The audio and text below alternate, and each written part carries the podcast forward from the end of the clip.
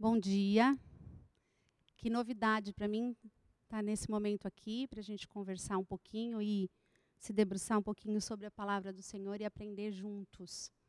É, antes da gente começar esse mês que é muito especial para nós mulheres e para todos nós que queremos aprender sobre isso, eu queria orar. Nosso Deus querido, nós queremos te agradecer, Paizinho, porque tu és o nosso Deus de amor. Queremos te agradecer, Senhor, porque em ti nós encontramos abrigo, encontramos paz, Senhor, encontramos libertação. Fala conosco, Senhor, através da verdade que está contida na tua palavra, Senhor. Se revela a nós, Senhor, pelo poder do teu Espírito. É o que nós te pedimos no nome de Jesus. Amém. Nós vamos conversar um pouquinho hoje, começando o nosso mês, sobre os encontros de mulheres com Jesus, sobre a mulher adúltera, sobre a história daquela mulher que se encontrou com Jesus e está descrita em João 8, do versículo 1 ao versículo 11.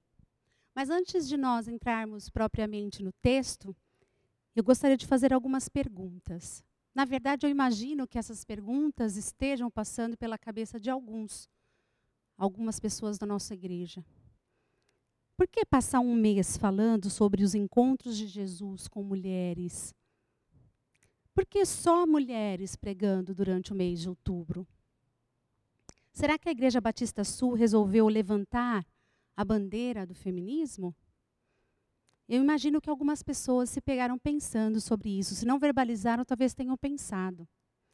E a resposta que nós temos para isso é que nós, como igreja, cremos que a igreja não só precisa, como deve se posicionar. Deve apresentar a perspectiva bíblica, a visão do evangelho a respeito de todo e qualquer tema que permeia a nossa sociedade. E falar sobre as questões que envolvem a dignidade, a equidade, não podem ser não pode ser considerado como uma mera adesão a um movimento ou a um momento, a um modismo. É antes oferecer uma resposta bíblica para a questão da desigualdade, seja ela qual for. E a Bíblia está recheada de exemplos e de ensinamentos a esse respeito. Vale afirmar e reafirmar que o nosso compromisso não é levantar uma bandeira de um movimento social mas é levantar a bandeira do evangelho. E a questão é que o evangelho, ele está intimamente ligado é, com essas questões. Porque esse evangelho, esse evangelho é o evangelho que toca na vida do oprimido e do desfavorecido, que acolhe o desvalido. O evangelho que nós cremos prega o amor, que acolhe o pobre, o estrangeiro, o escravo, o órfão, a mulher, a prostituta, a adúltera. E chegamos então para falar sobre ela, sobre a mulher adúltera, que está lá em João 8, do versículo 1 ao versículo 11, que nós vamos ler agora. Jesus voltou ao Monte das Oliveiras, mas na manhã seguinte, bem cedo, estava outra vez no templo. Logo se reuniu uma multidão e ele se sentou e a ensinou. Então, os mestres da lei e os fariseus lhe trouxeram uma mulher pega em adultério e a colocaram diante da multidão. Mestre, esta mulher foi pega no ato de adultério, disseram eles a Jesus. A lei de Moisés ordena que ela seja apedrejada. O que o Senhor diz? Eles procuravam apanhá-lo numa armadilha, ao fazê-lo dizer algo que pudessem usar contra ele. Jesus, porém, apenas se inclinou e começou a escrever com o dedo na terra. Eles continuaram a exigir uma resposta, de modo que ele se levantou e disse: Aquele de vocês que nunca pecou, atire a primeira pedra. Então inclinou-se novamente e voltou a escrever na terra.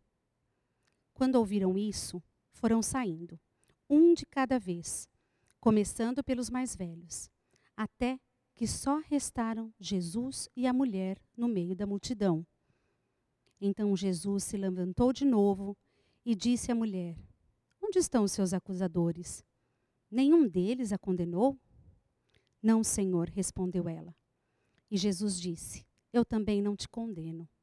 Vá e não peque mais. Esse texto, por si mesmo, já traz grandes ensinamentos. Não precisa de muita explanação. É um texto que quebra paradigmas, onde a gente vê aquele que é o único justo e no direito de julgar, se abstendo do julgamento. E nós vamos falar um pouquinho sobre isso. Mas eu, como uma boa professora de português, gosto de analisar os textos fazendo perguntas para ele. Então, eu vou fazer isso agora, para tentarmos entender mais profundamente esse texto. Bom, quando eu olho para o texto, a pergu primeira pergunta que eu me faço é: quem foi que trouxe essa mulher até Jesus? E a resposta é: os mestres da lei, fariseus. É o que está escrito aqui no texto. Mestres da lei, lei e fariseus eram homens. Onde estava Jesus na hora que eles chegaram? Ele estava, o texto diz que ele estava no meio da multidão. E aí a gente já pode deduzir e interpretar que essa multidão era composta predominantemente de homens, já que as mulheres naquele tempo, elas eram privadas de vida social, de vida pública. Algumas mulheres sempre haviam, mas eram a minoria. Uma, um exemplo que a gente pode ver disso é a forma como, é, nos textos bíblicos, o número de pessoas que seguia Jesus é mencionado. Eles sempre mencionam que haviam 4 mil homens, mais mulheres e crianças. 2 mil homens, mais mulheres e crianças. O que já nos traz duas informações. Primeiro, que mulheres e crianças estavam em minoria. E segundo, que eles estavam, tinham um status abaixo dos, dos homens naquela sociedade. Porque eles nem eram contados. Então, muito bem, eles estavam no meio de uma multidão, que na sua maioria era de homens. As pessoas que trouxeram essa mulher para o meio dessa roda, dessa multidão, diante de Jesus, eram homens. E onde estava o homem que esteve com essa mulher pecadora e que foi pego com ela em flagrante adultério? O homem não estava lá. Onde estava esse homem? Por que será que ele não foi levado até Jesus junto com ela? O que, que a, a, a, lei de Moisés dizia sobre isso? Porque os mestres da lei e os fariseus confrontaram Jesus, enquadrando o delito dessa mulher na lei de Moisés. E o que dizia exatamente essa lei? Está lá em Levítico 20, 10, versículo que fala sobre isso. E nós vamos ler agora. Se um homem cometer adultério com a mulher do seu próximo, o homem e a mulher que cometeram adultério serão executados. Eles levaram a mulher de Jesus diante de Jesus, enquadraram a mulher nesse ponto da lei de Moisés, mas não levaram o homem. E o texto diz: homem e a mulher serão executados. Mas somente a mulher foi levada diante de Jesus. Por que será? Vamos pensar um pouco sobre a cultura e as leis judaicas. Elas nem sempre foram patriarcais. Veja que a lei mosaica mesmo dizia que ambos deviam ser castigados, homem e mulher. O fato é que no decorrer da história, a cultura dos judeus, ela foi influenciada por povos vizinhos ou por povos que dominaram o povo judeu. E essas culturas já traziam a mulher em papel secundário. O povo hebreu, que é descrito lá no Gênesis, vivia numa sociedade onde a mulher do patriarca era a matriarca. As mulheres eram ouvidas, admiradas, respeitadas. Encontramos nos relatos bíblicos mulheres que foram juízas, profetisas, mulheres que tinham voz, tanto no privado quanto no público. Mulheres como aquela descrita em Provérbios 31, que examinava e comprava campos e que se certificava de que seus negócios fossem lucrativos. Uma mulher ativa na sociedade. Mas essa característica foi se perdendo no decorrer do tempo. No meio dos outros povos de cultura patriarcal, as mulheres foram perdendo espaço. E a mulher adúltera do texto que nós estamos refletindo hoje já nasceu numa sociedade muito diferente dessa que vemos descrita ali no Gênesis. Neste novo contexto, as interpretações da Torá, feita, feita pelos mestres da lei, somadas à influência dos outros povos, levaram a mulher para dentro de casa, para os cuidados do lar, para a educação dos filhos. Ela foi excluída das celebrações religiosas e relegada a cumprir as mesmas obrigações que os escravos da sua própria casa. Foi nesse contexto que foi escrito o Talmud. Talmud é um registro das normas e da liturgia tradicional judaica. E lá no Talmud consta uma bênção matinal, uma oração que ainda hoje é proferida por muitos judeus ortodoxos. E ela diz assim: Bendito sejas tu, eterno, nosso Deus, Rei do universo, que não me fizeste mulher. Essa é a primeira oração do dia de um homem judeu ortodoxo. Foi escrita nesse contexto onde essa mulher foi exposta, nesse período mais ou menos.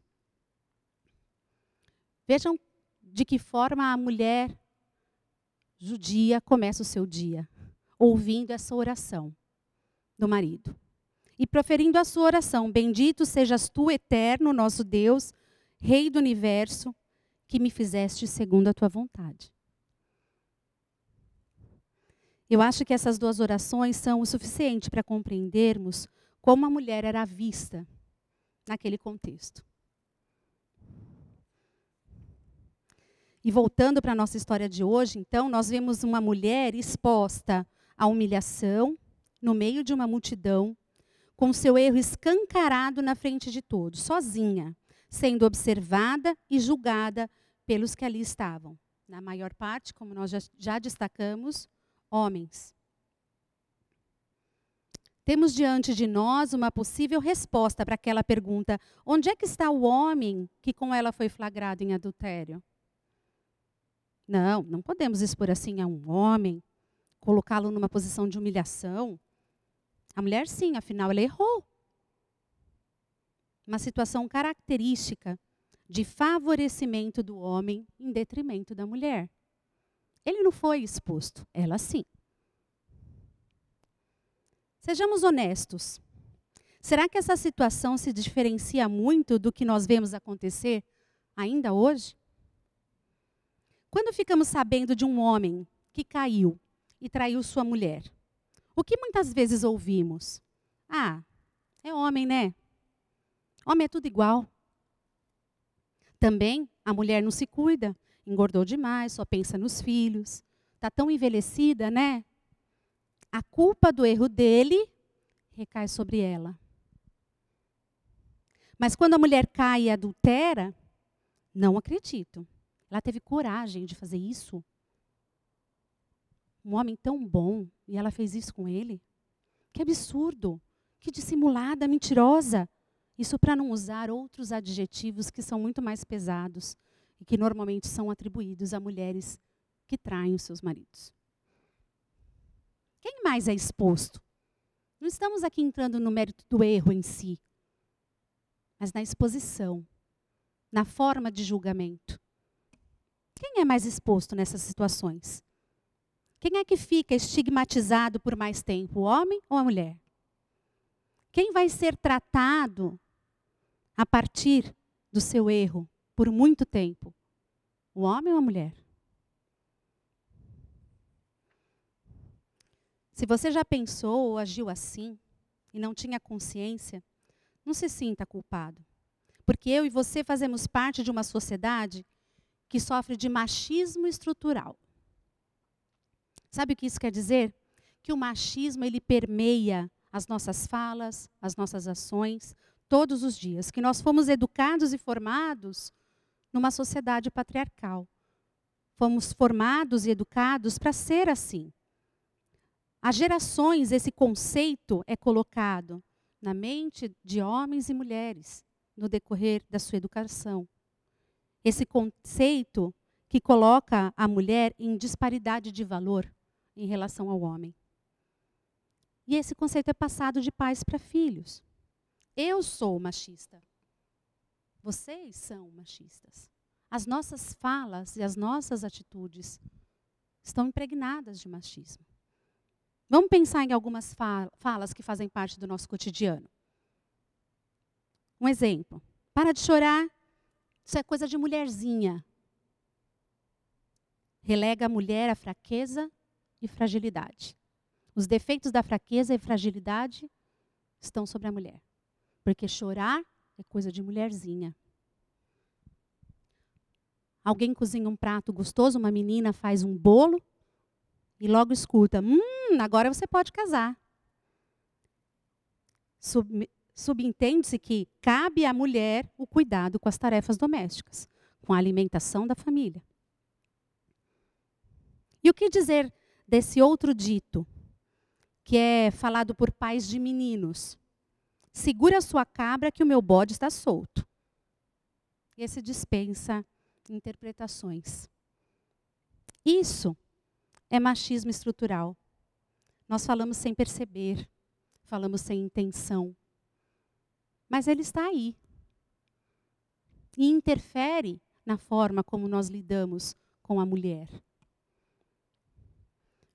Vamos mencionar aqui agora alguns crimes que estão muito associados às mulheres. E não são poucos.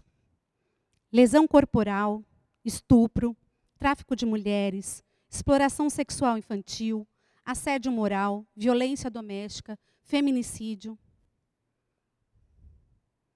Acho que isso tem muito a dizer sobre a posição da mulher na nossa sociedade. Será que eles, esses crimes todos não denunciam essa posição de desvalia da mulher na nossa sociedade? Será que nós conseguimos nos identificar com aquela mulher que estava ali diante de Jesus, no meio de uma multidão de pessoas? Jesus estava ali prestes a presenciar um feminicídio visto que a outra parte envolvida no crime não foi levada a julgamento. Mas Jesus é Jesus, né? E louvado seja o nosso Deus, porque Ele é Jesus. Diante da exclusão, da humilhação, do desprezo, do abandono, Jesus amou. Ele amou a mulher. E pasmem, ele amou os mestres da lei e os fariseus também, porque aproveitou a oportunidade para ensiná-los. Ele mostrou que nem aquele que é puro e sem pecado se colocou na posição de juiz. Os fariseus que tinham como principal intenção colocar Jesus em posição de contradição, porque se Jesus dissesse para apedrejá-la, ele seria conivente com a morte da mulher, com o assassinato daquela mulher. Se ele dissesse para não apedrejar, estaria indo contra a lei de Moisés. Esses fariseus estavam pouco se importando com a mulher ou com o assassinato dela. O que eles queriam era ver Jesus cair numa armadilha. Mas a resposta de Jesus a tudo isso foi perfeita. Ele não caiu na armadilha. Ele valorizou aquela mulher e ainda ensinou os fariseus. Quando Jesus diz: aquele que não tem pecado, atire a primeira pedra, ele está colocando os mestres da lei e os fariseus em pé de igualdade com, aquele, com aquela mulher. Ele está dizendo: vocês são todos pecadores. Ela e vocês. E nisso, nós também podemos nos identificar com eles. Não somos diferentes. Somos todos pecadores prontos para julgar e tardios para reconhecer os nossos próprios erros. Mas Jesus encerra esse encontro com a mulher samaritana com uma das frases que, para mim, é uma das mais lindas da Bíblia. A pergunta: onde estão os seus acusadores? Eu também não te condeno. Vá e não peques mais. Com qual desses personagens da história você se identifica mais? Com os acusadores? Com a mulher pecadora e humilhada? Não importa em qual das posições você está. Importa que todos podem ouvir essa frase de Jesus e se comprometerem em mudar. Eu também não te condeno, vá e não peques mais. A verdade que liberta viveu encarnada em Jesus. Ele é o nosso libertador. Ele não julgou. Ele quebrou o paradigma social pela forma como agiu com equidade entre homens e mulheres, escravos e senhores, judeus e gentios. E Paulo descreve isso em Gálatas para nos mostrar como nós, como igreja, devemos viver. E ele diz: Pois não há mais judeu nem gentil, escravo nem livre, homem nem mulher, pois todos vocês são um em Cristo Jesus. Será que nós vivemos assim? Será que a teoria se reflete na nossa prática? Será que tratar igualmente judeu, gentil, escravo e livre, homem e mulher, é uma coisa que faz parte do nosso dia a dia? Mais do que falar sobre os temas que permeiam a nossa sociedade, nós precisamos viver de acordo com o que aprendemos. Então, a minha oração nesse momento é para que o Senhor nos capacite e abra os nossos olhos para essa verdade que está diante de nós. E nos ajude a colocá-la em prática. Essa é a minha oração. Nós vamos, nesse momento, nos aproximar da mesa do Senhor para cear com Ele e uns com os outros, nos lembrando desse Jesus que era o único capaz de se colocar na posição de juiz, mas que escolheu morrer por nós e nos perdoar. Que escolheu nos dar gratuitamente o perdão. E o nosso coração se derrama em gratidão diante dele. A minha oração, então, é que nós possamos viver assim.